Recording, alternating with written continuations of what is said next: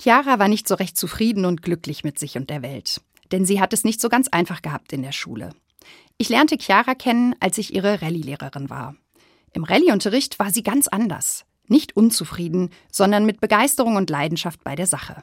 Jede Bibelgeschichte sog sie in sich auf und konnte alles nacherzählen. Am meisten mochte sie die Geschichten von Jesus. Eines Tages klingelte es bei mir am Pfarrhaus und Chiara stand vor der Tür. Frau Schimmel, ich will getauft werden. Sie müssen mich taufen. Ich fand die Idee sehr schön und erklärte ihr, dass wir erst noch mit ihrer Mutter sprechen müssten. Dann schickte ich sie weg. Doch Chiara konnte es nicht schnell genug gehen. In jeder Rallye-Stunde stand sie an meinem Pult und fragte, wann machen wir das mit der Taufe? Und klingelte noch etliche Male am Pfarrhaus. Dann war es soweit. An einem sonnigen Julitag stand ich mit Chiara und ihrer Familie im See.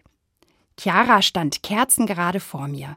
Sie blickte mir direkt in die Augen. Ich nahm dreimal Wasser aus dem See und taufte sie im Namen Gottes, des Vaters und des Sohnes und des Heiligen Geistes. Ich zeichnete ihr mit dem Taufwasser ein Kreuz auf die Stirn.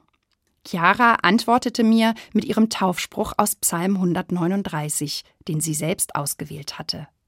Ich danke dir, Gott, dass ich wunderbar gemacht bin. Wunderbar sind deine Werke. Das erkennt meine Seele. Nie habe ich einen Menschen würdevoller dastehen sehen als Chiara an diesem Morgen im See.